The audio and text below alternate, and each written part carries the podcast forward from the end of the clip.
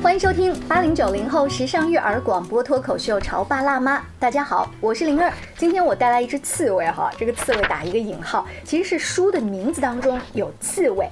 如何拥抱一只刺猬？与青少年相处的十二个黄金法则。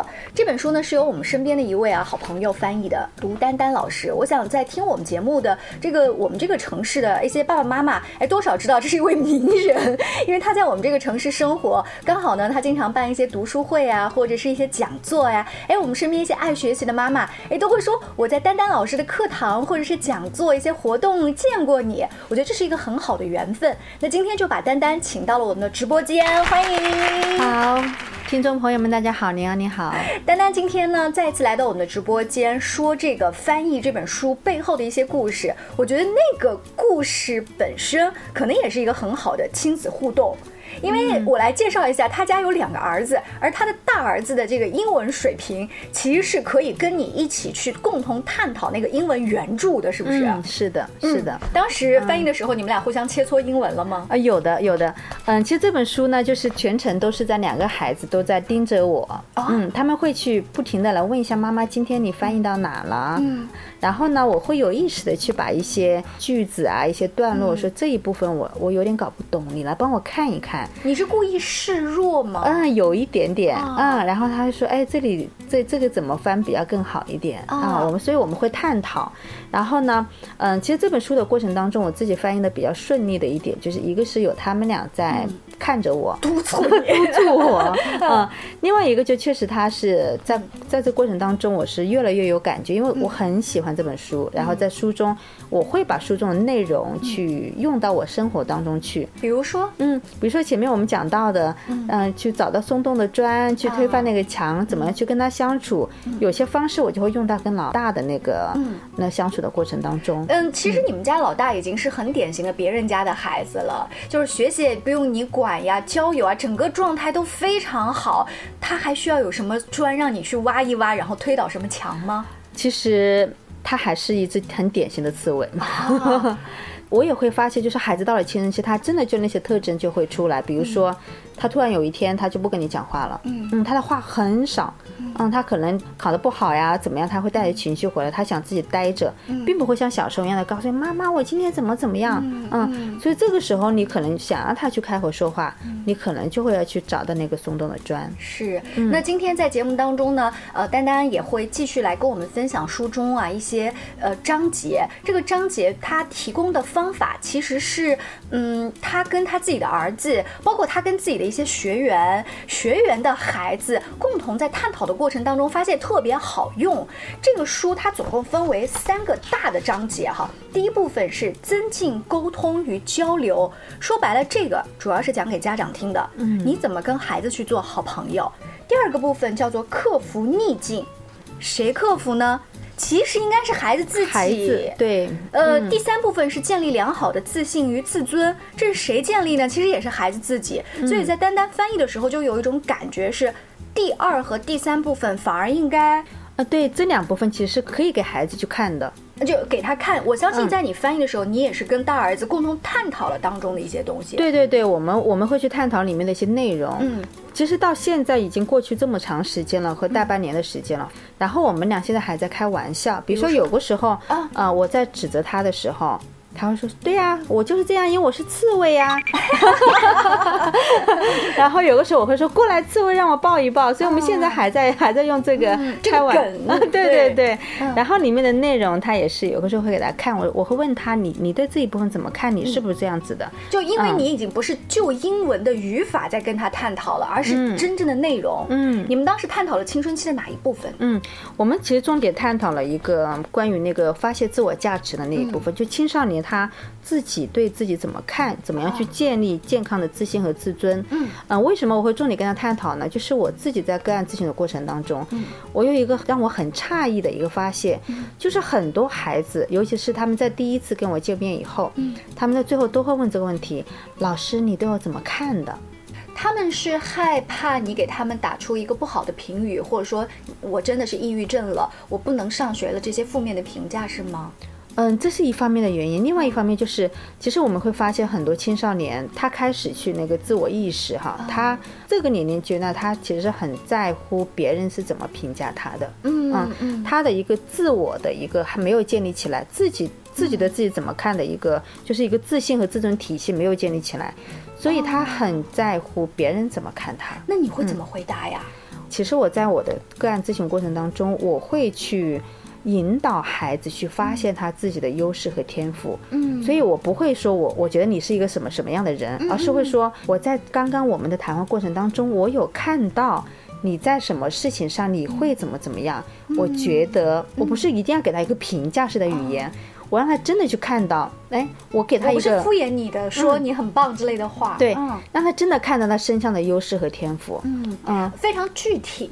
对对对嗯对。呃，其实我们在面对孩子小的时候，孩子也会问类似的问题，但是他问的是，嗯嗯，你觉得我是一个好宝宝吗？老师，我今天乖不乖？他其实也是在求关注和求你你给我的评价，不是吗？对对，所以我们不仅仅是回答你是一个乖宝宝，而是说我今天看到你做了什么，做了什么。哦，这是从小就应该用这样的句式去跟孩子沟通。是是，这样他才能真的相信我是好的。啊，我并不是因为你说了这句话我才是好的，而是因为我我自己做了这个事情我才是好的。嗯，所以在发现自我价值这一章当中，还有一些什么具体的方法吗？其实一个就是我们自己的一个引导，就是让青少年去引导他去看到这一点。嗯、对他们来说非常重要的一点就是，就书中有一句原话哈，要认识到无论他们现在如何评价自己，他本身的存在就很有价值，这是永远不变的事实。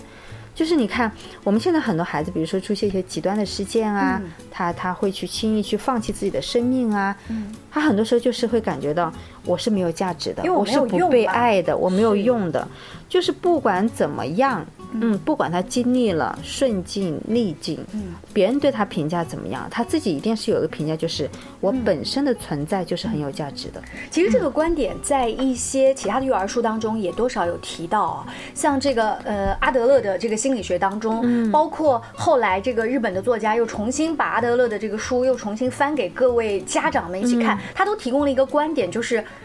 如果你的孩子现在生病了呢，你是不是希望他活着就好，健健康康的就好？那不就是存在的价值吗？当然，我们都不希望看到他大病大灾，但是道理就在那儿。可是丹丹，你觉得道理我们懂了，为什么还卡在那儿？其实我们家长是没有去把这个去告诉他的，没有让孩子感觉到我存在这个家里是有价值的。我怎么告诉他呢？你一般情况下在家里面的话，就告诉他说你在我们家是很有价值的，或者说你你只要把学习搞好就可以了。嗯，对，怎么体现？一个就是刚刚我之前我讲的，我会持续不断的把爱的信息传递给他。另外就是我要去，也是用语言的方式去告诉他。我就像我自己在家里面，我可能比如说我会去为孩子去举办一些好。一些有意义的活动啊，一些仪式感啊，我会告诉他，你值得拥有这些东西。嗯我很开心你能成为我的孩子。嗯我我愿意为你去做这些事情。嗯，但是啊、呃我们社会上很多时候就会发现，啊、孩子要一个什么东西，我们一定会说一发大道理，是因为我好像我嗯给你一个挫折教育一样。对对，你觉得我不得已我才给你这个，你其实还想，那我这样我存在有什么价值呢？对吧？？这不会惯坏孩子吗？不会啊呀、传统的我们那辈的父母都会先告诉你说要艰苦朴素，对不对？但最后我要告诉你是，因为我太爱你了，所以在艰苦朴素的情况下，爸爸妈妈都为你省吃俭用买了这个洋娃娃。是好像我这个道理如果不说，直接给他就不知道珍惜。对，这是我们传统的家长，就是其实你传那个孩子的就是我不配得去拥有。嗯，但是如果说我愿意为你去，嗯，我觉得你是值得拥有的，嗯，然后很多孩子你在你会发现，越是得到了满足的孩子，他越是愿意去分享出来，嗯。而且我们并不是说我们无条件去满足他，嗯。嗯，那这个条件是什么？这次考试考多少分吗？也不是条件，那是嗯我们有约定，哦，还是你强调的是约定，嗯。就好像我们曾经在节目当中说，你几点钟睡觉，嗯。不是妈妈规定你，就比如说我们就那个买玩具的那个事情，嗯。比如说我们约定是一个月买一次，嗯，你同样可以告诉他，哦，妈妈很愿意为你去做这个事情，嗯。但是我们的约定是，嗯，一个月买一次，我在下一个月的时候，我一定会买给你，嗯，呃呃，我不知道不同年龄阶段孩子对于约定这件事情啊，你看小的可能就直接放赖了 啊，在商场里打滚；大的孩子可能就会说你讲话不算话，因为他可以给你白扯道理了嘛哈。啊，你上次说的怎么怎么样？那为什么你们大人就可以这样子？啪，把房门关上。当你很平静的说约定这件事情的时候，但是孩子给你的反应都是很激烈的呀。是，所以这个时候就是家长是你要去做一个温和而坚定的典范哈。嗯，所谓的温和而坚定，他们其实不矛盾的。嗯，温和这一部分是跟孩子去建立连接，嗯，坚定这一部分是你要去重塑你的原则，去坚持你的原则。嗯，我自己有一句非常说的非常多的一句话：妈妈很爱你，但是答案是 no。哇啊！我觉得这句话要把它背下来。妈妈很爱你，但是答案是 no。其实这句话是让当你说熟练了之后，嗯，你会发现它很有力量。嗯，呃，你你不能说这件事情我讲过了，我再讲一遍啊。你看哪个更有力量？好像你后面那句话恶狠狠，但其实是，嗯，是很虚的。是，嗯，我知道你现在很伤心，我可以在这里陪着你，等你哭好了，然后我们一起回家。还是那一句啊，妈妈很爱你，但是答案是 no。然后可能抱一抱他，拍一拍他，你这个抱和拍都有可能被他推开哦。但是就是再给他一些时间。是，好，我们稍微休息一下，广告之后，请丹丹老师接着跟我们聊这本书当中他特别想强调的自尊与自信那个部分。关于和孩子沟通呢，我是想先处理好彼此之间的情绪，然后再去搞定他具体的问题。我们家长经常在一起讨论，怎么样从小才能培养好他的学习习惯。是后来通过学习才发现，孩子行为背后是有另外一种需求的。陪你一起吐槽养育熊孩子的苦，陪你一起追忆曾经自己的小世界。八零九零后时尚育儿广播脱口秀，潮爸辣妈。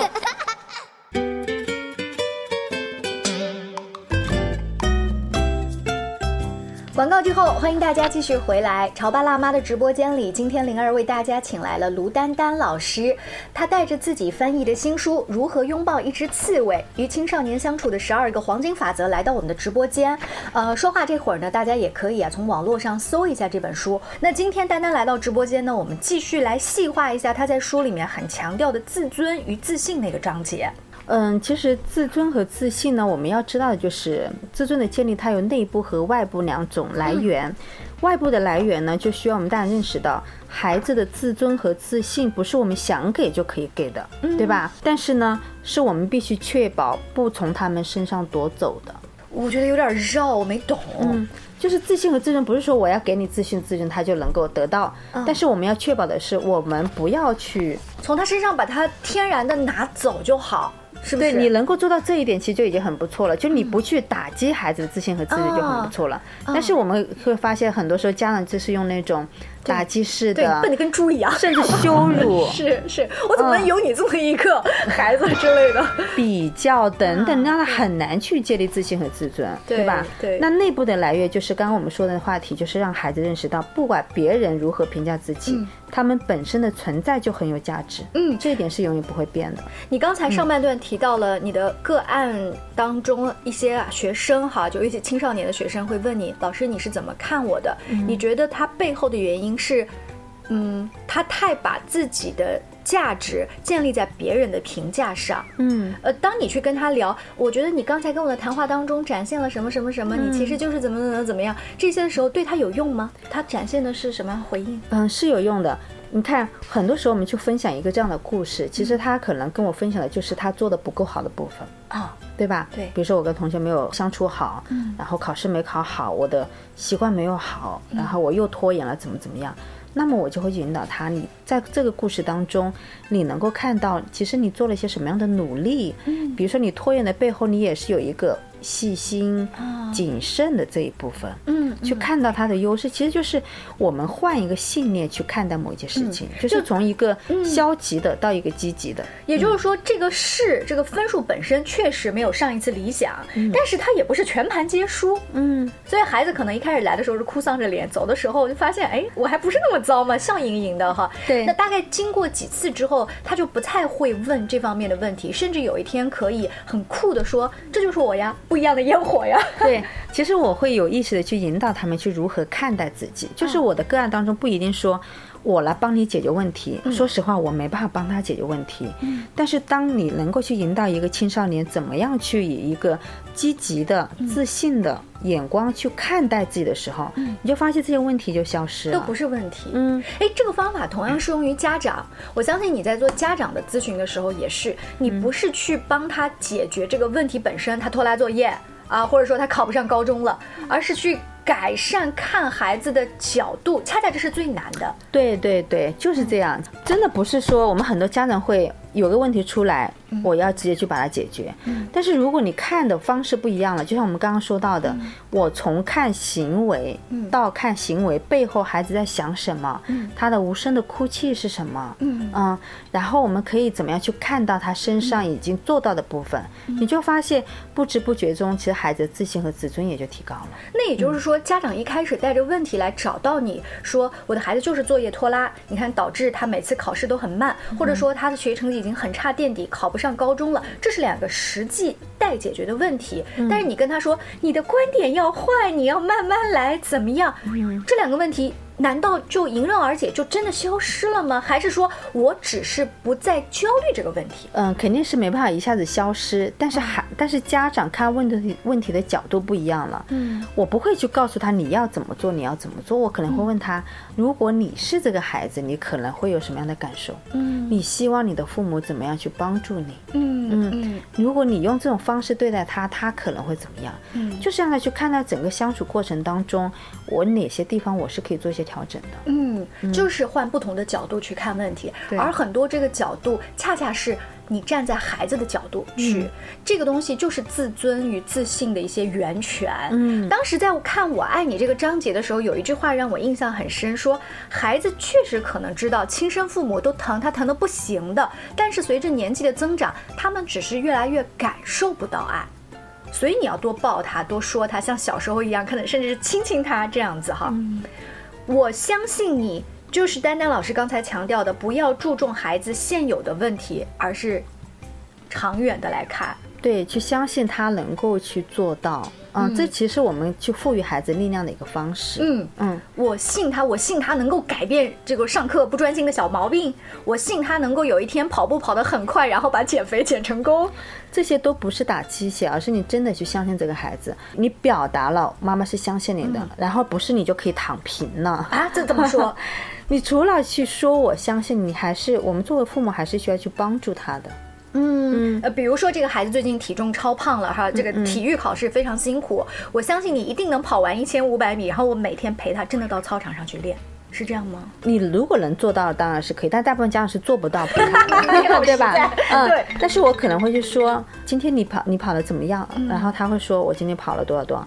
哎，我发现有些进步了。这样你下完课，你还去操场去跑一千五百米，挺累的吧？嗯挺难做到的吧？他说是啊，本来我都不想去了，但是后来一想我又去了。嗯，我说你这样做，你为自己感到骄傲吗？嗯嗯，就是骨子里就相信他，只不过时间慢一点，所以你才会讲出那些自然而然的话。是那如果只是假装说啊，你你可以的，你终于有一天可以的，可能背地里或者当他很沮丧的时候，你脱口而出的是，哼，你能干什么事啊？对，就真的相信是，其实对家长来说很难。为什么很难？就是我们都可以看到，之所以不相信，所以不敢放手。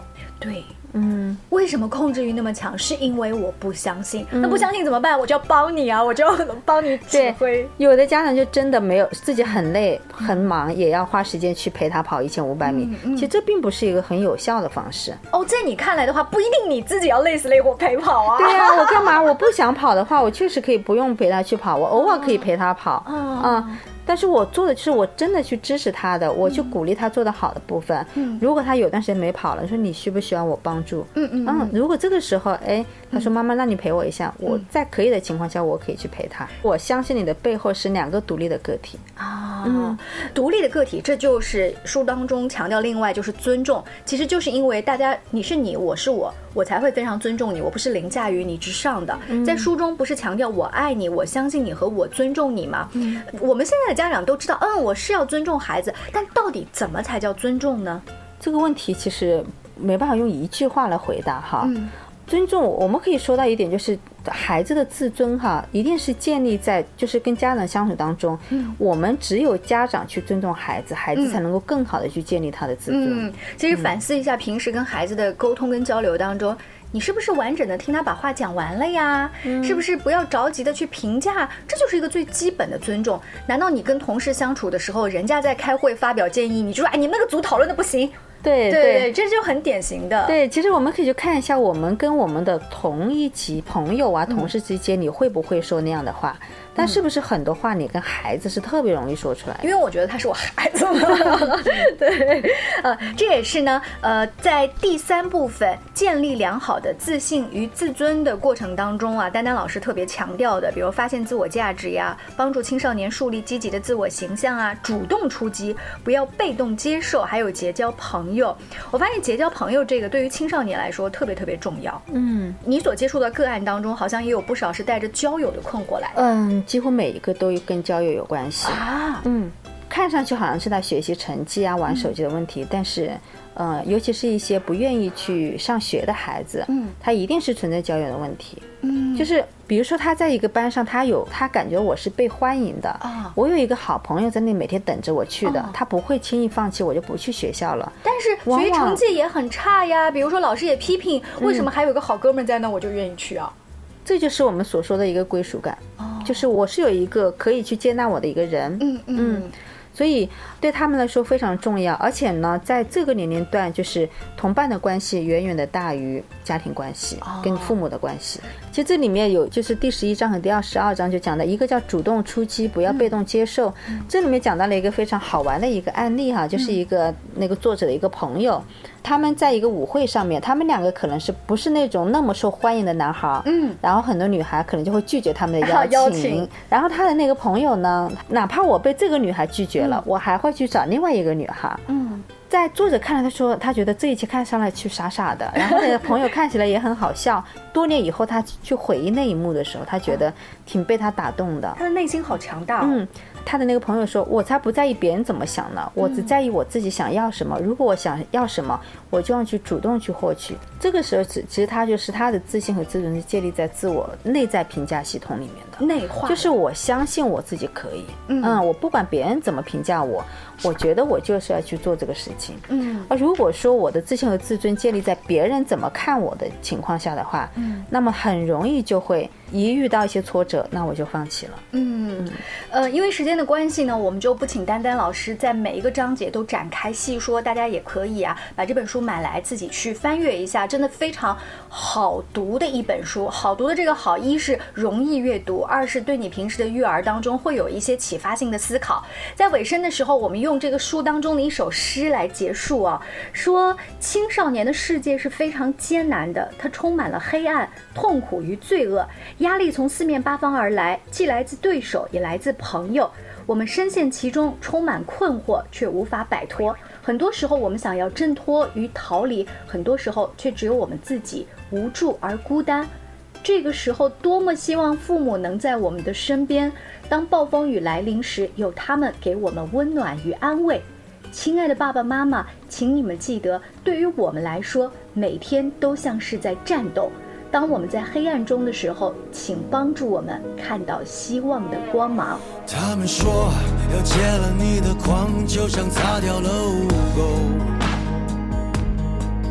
他们说要顺台阶而上，而代价是低头。那就让我不可乘风，你一样骄傲着那种孤勇。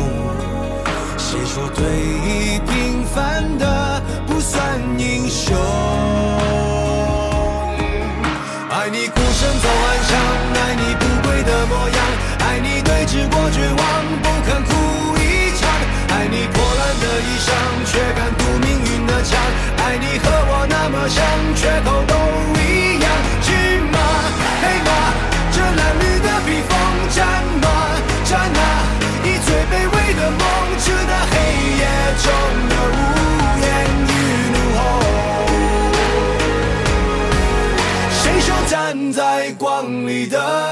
算英雄？